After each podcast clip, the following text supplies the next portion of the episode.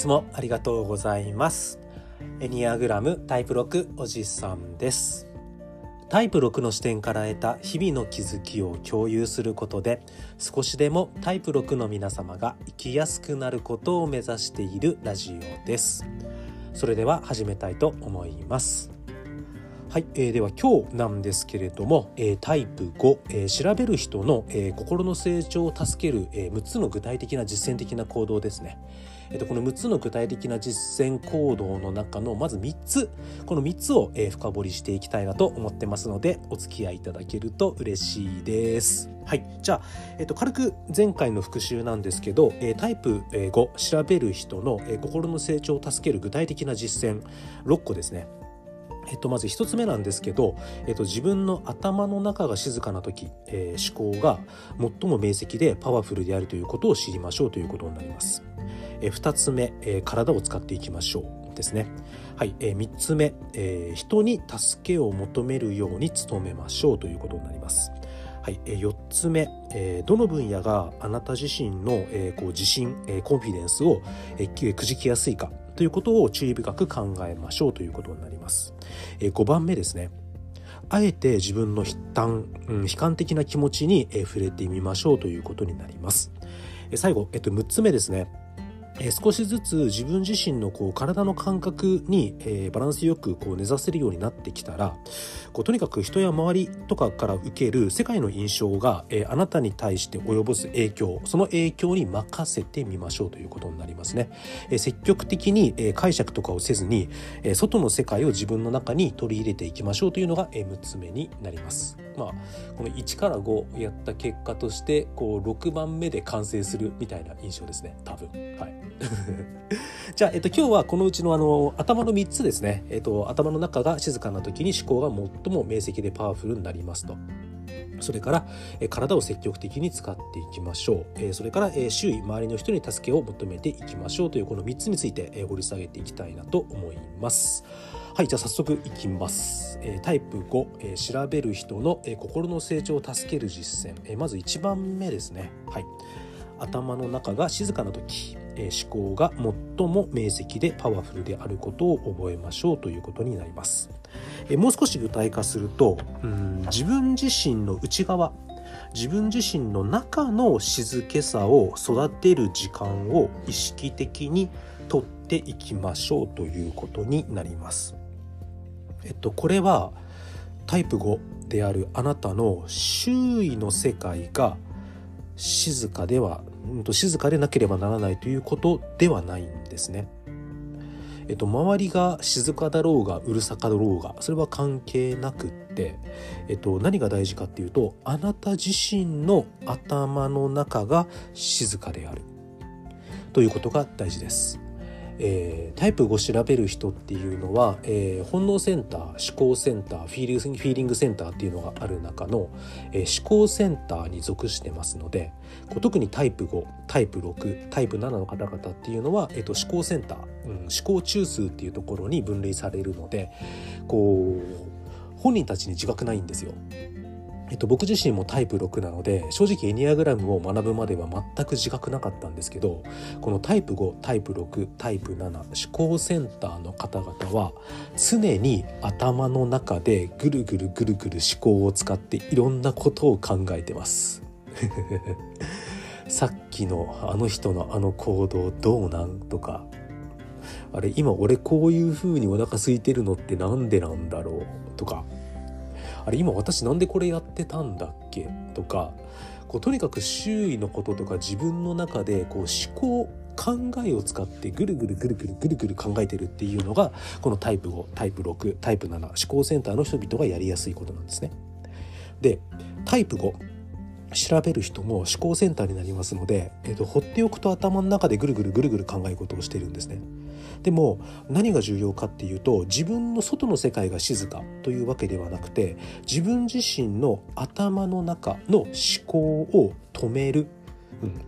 考の速度を下げて頭の中を静かな状態に保つっていうことが非常に大事で、うん、それをやった方が実は、えーと本当の意味で自分自身の思考が明晰でパワフルで使えるんだよっていう経験をしていきましょう。これが1番目になりますね。じゃあ具体的に頭の中を静かにするっていうのは考えるなっていう意味ではないですね。えーと、考えるなって言われても 考えない状態ができないのが このタイプ5タイプ6タイプ7あと僕も僕タイプ6なんでよくわかるんですけどあの思考センターの、えーと、方々なんですね。じゃあ、えっと、タイプ5、うん、調べる人が目指すべき頭の中を静かにするって、うん、とどういうことかっていうとありとあらゆる体験に対して自分の心の中でこう絶えずね、えー、論評をしているジャッジをしているっていうことにまず気づくっていうことが大事ですね。あれはいいあれは悪いあれはこういった意味で悪いあれはこういった意味でいいっていうことを無意識のうちにガンガンガンガンこう周囲から入ってきた、うん、外界から入ってくるインプットに対してこうジャッジ評価を下しやすいっていうのがタイプ5調べる人たちなんですね。うん、無意識のうちに。じゃあまず何が大事かっていうとこう外側からのインプットに対して自分はすごくジャッジをしている、うん、まずそのことに気づくということが大事みたいです。でもってこうジャッジしてるもうこうジャッジしちゃうの癖みたいです。もう無意識の癖みたいな感じなのでじゃあ外側からインプットがあった際にそのインプットに対して、えー、自分がすでに知っていると思っていることと結びつけてああれ過去の経験と結びつけたら、えーと、結局こういうことだよねっていうようなジャッジの仕方を知るみたいなんですね。こうタイプ5の方々って。そういうのが多いみたいなんですけどあのー、ていうのかな。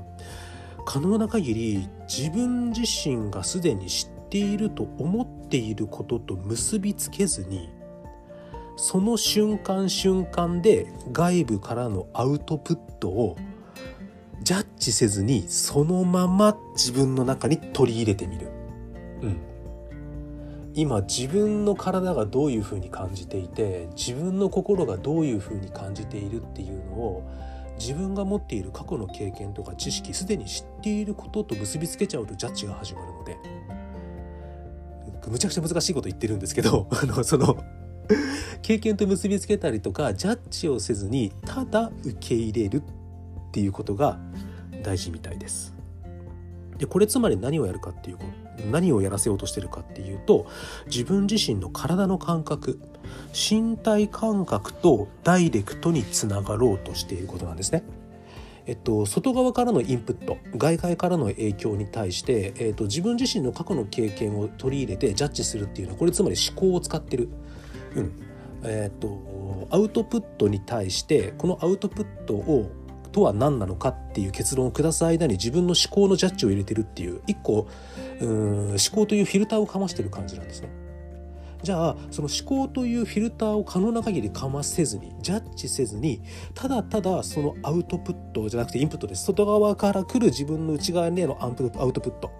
外から来るものっていうのを可能な限り自分の身体感覚で、感じていきましょうということになりますね。で、えっと、体の感覚で受け入れれば受け入れるほど頭の中が静かになってくるという。思考したりジャッジしたりする量が減るっていう感じですね。そうなった時に初めて、えー、タイプ5を調べる人であるあなたは本当の意味で思考を最も明晰にしてパワフルで使えるという経験をするみたいです。うん、なので意識的にねまずはジャッジしているのかジャッジしてないのかっていうところに目線が行くようになるといいのかなっていうふうにちょっと本を読んでて感じました。あの僕自身もタイプ6調べる人思考センターでおそらくタイプ5と同じようにガンガンガンガン思考する人ででこう外側からのインプットに対して可能な限りジャッジせずにただ感じるってああ風が吹いてるなとかね。あ風が吹いてる。この風は前感じたあの風より全然気持ちいいな。あだから気持ちいいなとかじゃなくて あ風が吹いてるだけでもいいしあ風が吹いてる涼しい、うん、あ風が吹いてるあ俺今この風そのものを気持ちよく感じてるみたいな可能限りダイレクトに自分の体が何を感じてるかっていうことをやるのってこれむちゃむずいっす。あの無意識でいくと全くできないですね。もういかにだからこれね四六時中ずっとこれジャッジしないの不可能で本当にあの今だけはちょっとジャッジせずに感じてみようみたいな意識を持ってかないとできないなっていう感じするんですけどでも確かに本当に1分でも2分でも本当大変なんですけどこうジャッジせずにうんなるべく頭の中に空っぽにしようと思った時の方がうん実は冷静にいいアイデアが出てくるみたいなのはなんとなくわかるような気はするなとここを読んでいて感じました。えっと、2つ目になります。え、体を使いましょうということになるんですけど、えーと、1から9の全ての性格タイプの中でタイプ5調べる人であるあなたというのは最も自分自身の体身体を使わなくてもやっていけると感じているのがタイプ5調べる人みたいです。体使わなくても頭があるから大丈夫でしょって無意識に思いがちなんだと思うんですね。まあ、だからこそこう何時間も何時間もパソコンの前に座ったりとかもう何時間も読書をしたりとかこう何時間も音楽を使う、うん、と音楽を聴くっていう、えー、と身体機能よりは頭を使うこう行動っていうのがものすごいこうタイプを調べる人って割と楽にできるみたいなんですよね。うん、長時間勉強してますとか長時間読書してますみたいなやつ。ただ大事なのはその体を使う活動と頭を使う活動のバランスであるみたいなんですね。でタイプを調べる人は、まあ、僕タイプ6なんですけどタイプ6もそうだなと思うんですけどどちらかというと身体活動より頭を使った思考の活動の方が多くなるんですよ。だから意識的意識的に身体を使う活動ね散歩とかねでもいいからそういうのを足していかないと多分バランスが取れないんですよ。で当然人間なんでバランスが崩れれば、うん、例えば思考活動によればやるほどかえってうまく思考を使えなくなる、うん、だからこそこう身体活動を意識的に増やしていくっていうことが大事みたいです。まあ、それは例えば走るとかヨガとか踊りとか武術とか、まあ、ジムで体を鍛えるとかあと散歩とかでも全然 OK なのでこうまずはえーと、ほっといたらもう無意識でいたら身体活動より思考を使った活動が多くなるっていうのがタイプを調べる人みたいですのでこの意識的にちょっとでもこの体を使う活動を日常の中に取り入れていってバランスをとっていく、まあ、その結果逆にもっと思考がうまく使えるようになるっていうことみたいです。でねこう実際身体活動体を使った活動をすることによってやっぱり体が目覚めて血流が良くなっていくと。で体が目覚めて血流が良くなっていくとかえって頭が冴えてより思考頭脳頭能力を発揮できるっていう経験をどんどんしていくといいみたいです。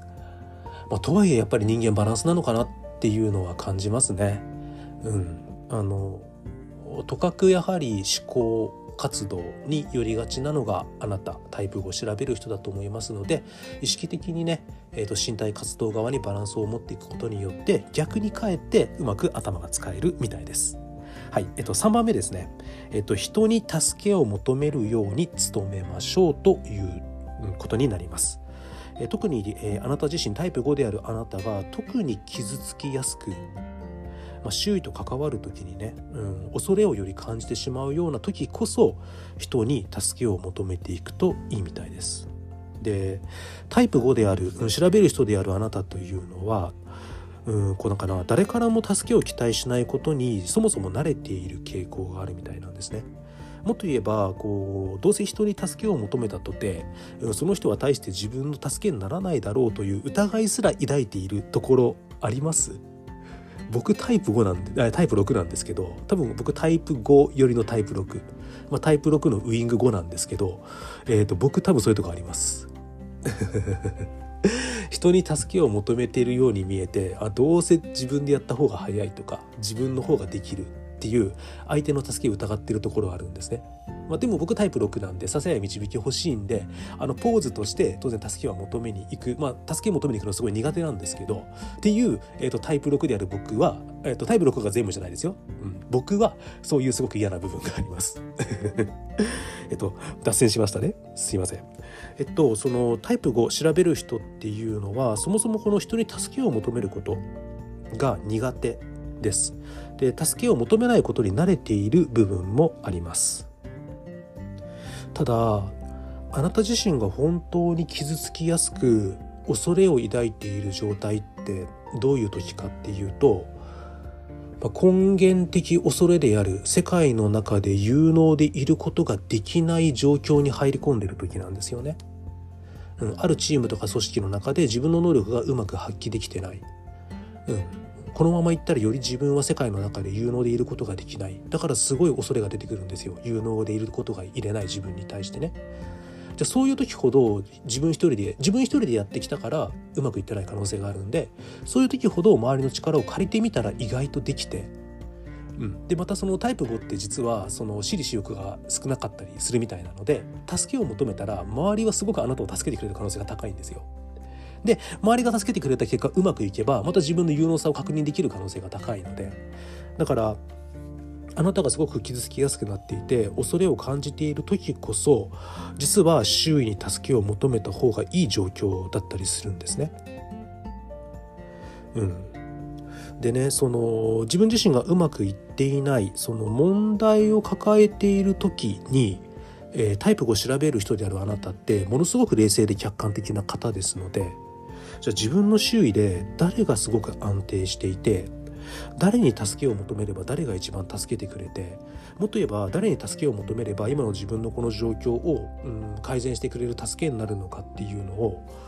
こう思考知性を使って正確に判断できる力が多分ものすごくあるはずなんですよ。うん、だから思い切ってあなたの直感判断、うん、思考に従って本当に自分が困っている時に周囲に、ま、うん、と助けを求めていってる時ってかなり高い確率でその人だったら自分の問題抱えているピンチを、えー、解決してくれる人にアクセスできる可能性が高いんですね。うん、でねただそのタイプ5調べる人であるあなたはなかなかこう周囲に助けを求めてきてなかったと思うんですよ。なのでこう周囲に助けを求める方法わからない可能性もあるんですよね。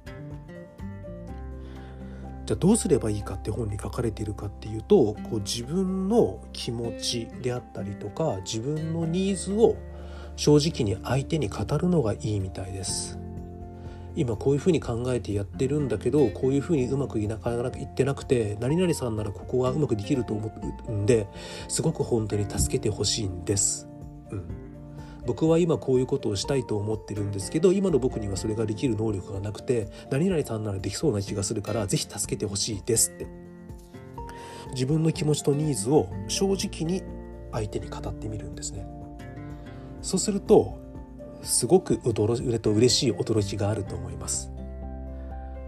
あのタイプ5であるあなたは周囲から見たらね、うん、すごく能力が高くて、うん、である一つのことにものすごく詳しくてでそこをすごく突き詰めてねうん、でタイプ5の方は本当にあの仕事に対してもしっかり真面目にね期日を守っていく傾向もあるなとは思いますので周囲からできる人と思われている可能性結構高いんですよ。でそのあなたが困っているから助けてくださいでしかもタイプ5って周囲にタイプ5でのあなたは周囲に助けを求めるのが苦手な可能性が高いので今まで助けを求めてこなかったわけですよ。で外側の視点から見たらあタイプ5であるあなたって自分一人で頑張れるしかも能力が高い人なんだなって見られてる可能性が高いんですね。その人が急に助けをこうなんで求めてくださいって自分の気持ち言ってきたら嬉しいんですよ受け取る側。できる人から助け求められたって。それはねむっちゃ助けてますよ。うん、あのすごいって思ってる人から頼られるって受け取る側からしたらむちゃくちゃ嬉しいので、うん、ぜひ、うん、本当にあなたが困っている時こそ周囲に、まうん、助けを求めてみることっていうのは、うん、困っているという自分の気持ち、うん、じゃあどういうふうに助けてほしいんだっていうのをうん、あの正直に語るとうまくいくっていうふうに本には書かれています。うんさらに裏を返せばこうやって自分が本当に困っている時に周囲に助けを求めないと何が起こるかっていうと今まで以上にどんどんどんどんどんどん孤立していくわけですね自分一人で何とかしようとするから。で周囲から見たら、えっと、あなたはなかなかタイプ5であるあなたはなかなか感情を表に出すのも苦手な部分があると思いますので周囲から見たらタイプ5であるあなたがそんなに困っているって気づけないんですよ。